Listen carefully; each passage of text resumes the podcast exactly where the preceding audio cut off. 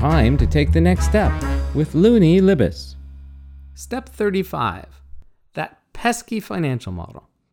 There are just two weeks left at the latest session of Fledge, that's my conscious company accelerator, and most of my entrepreneurs are still stuck trying to iterate on their financial models, and a few of them are really just hung up trying to get started on their financial models.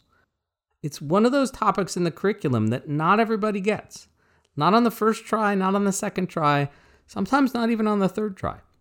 And it's a great example to me that just because I know how to do something doesn't mean I know how to teach others how to do it.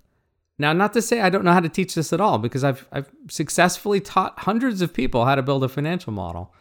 There's always a subset of people who are just afraid of math and afraid of numbers, who have very little, if no experience building spreadsheets, who the idea of sitting down with a blank Excel spreadsheet and starting from scratch to tell a story with numbers is just something they just don't understand is possible at all.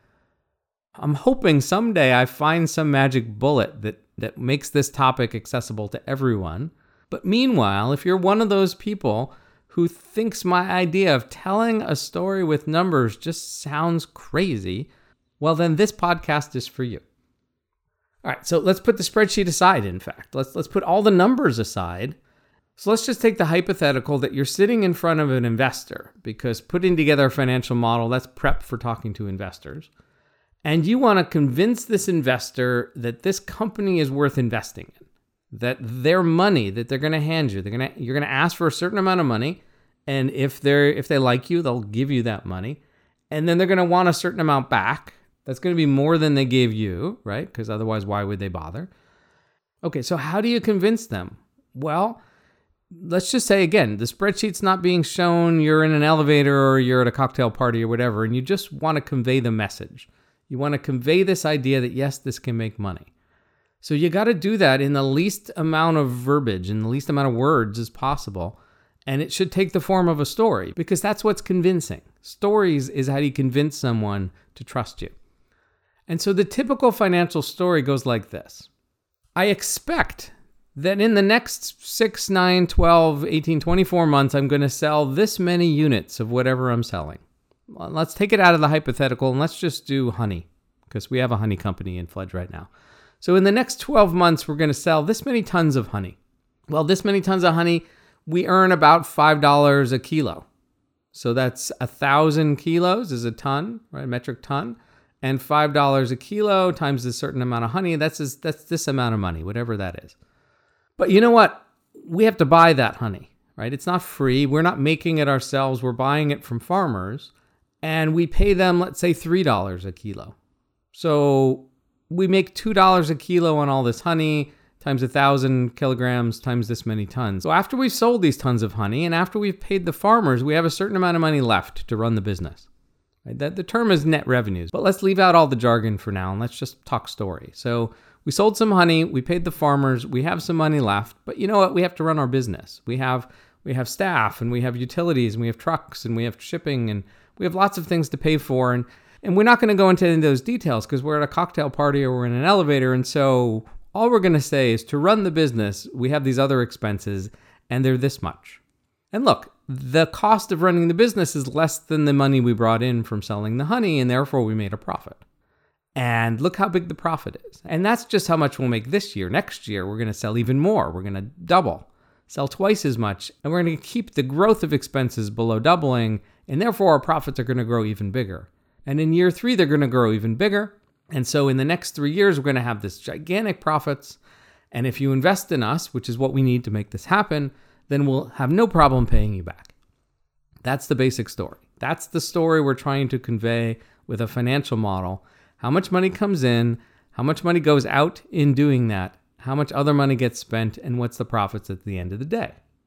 That's what you do with a financial model once it's created. You convey it in the form of a story. And because the story is important, because you ultimately are the one who's going to be talking about this story to others, to outsiders, whether they be investors or sometimes customers or vendors or whatnot because you have to convey this story, you need to understand the underlying story. which means you need to build it yourself. You can't outsource your financial model to your financial person, your accountant.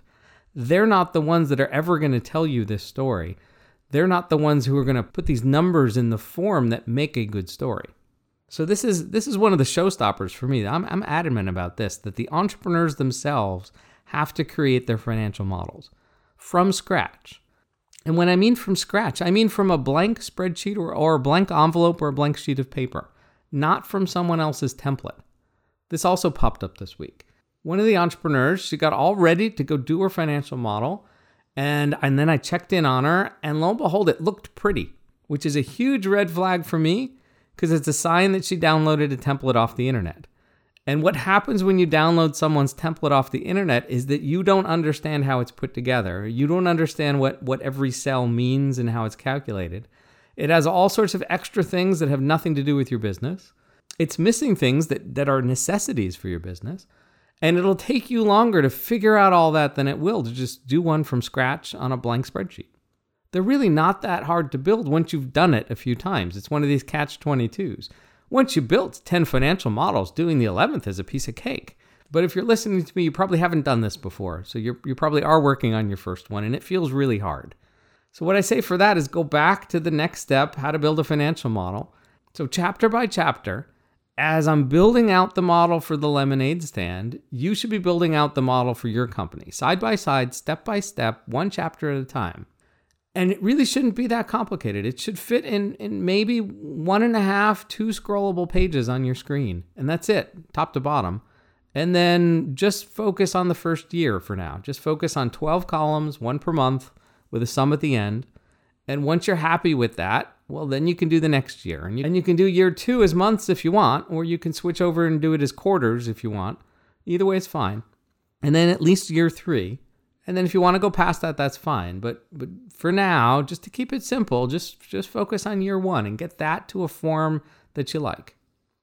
And every time this process starts to feel frustrating, then just save the file in fact, you should save as. Another lesson we relearned this week, an old, old lesson, was save as. Save many, many copies of the spreadsheet because when you make a mistake, you can't always undo things on spreadsheets. Sometimes you have to go back an hour or two hours, three hours earlier and find what the original value was because it's long gone. Anyway, whenever this process gets frustrating, well, then just save the file, stand up, go take a short walk, clear your mind, sit back down. Another thing I learned long, long, long ago, I'm a computer programmer by training, is whenever you get frustrated, whenever you get stuck, it's best not to push forward while sitting in front of the keyboard. Actually, the best way to get past whatever hurdle you have is to stand up, walk away from the computer, take take a quick walk, a minute or two, go up and down a, a flight of stairs or go take a walk around the block. Clearing your mind will often bring that answer to your mind.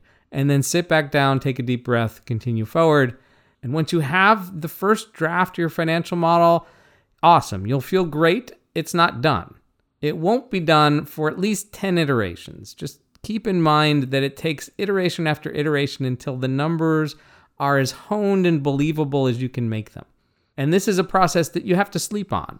So it may take you a few hours to do the first draft of your financial model, but you should expect it to take at least a week until you're happy with that financial model because you work on it a little, you take a few breaks, you take a walk, you come back to it.